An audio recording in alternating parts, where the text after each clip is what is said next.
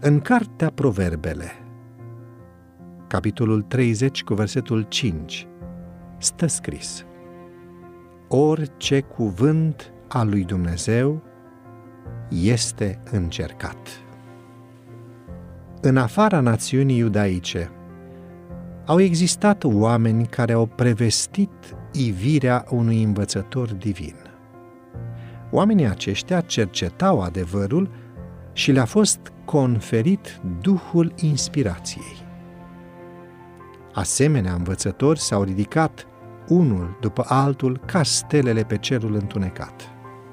Cuvintele lor profetice aprinseseră speranța în inima a mii de oameni care nu erau evrei. De sute de ani scripturile fuseseră traduse în limba greacă, pe atunci vorbită într-o mare măsură în întreg Imperiul Roman. Evreii erau răspândiți pretutindeni și așteptarea lor după venirea lui Mesia era, într-o oarecare măsură, împărtășită și de neevrei. Printre cei pe care evreii considerau păgâni, erau și oameni care înțelegeau mai bine profețiile biblice cu privire la Mesia decât învățătorii lui Israel. Erau unii care aveau speranța în venirea sa ca eliberator de sub robia păcatului. Filozofii timpului se străduiau să pătrundă tainele din ritualurile iudaice, dar bigotismul iudeilor împiedica răspândirea luminii. Urmărind menținerea separării dintre ei și celelalte națiuni, ei nu erau dispuși să le împărtășească și altora cunoștințele pe care încă le aveau cu privire la serviciile simbolice. Adevăratul interpret trebuia să vină. Acela pe care îl simbolizau toate aceste reprezentări trebuia să le explice semnificația.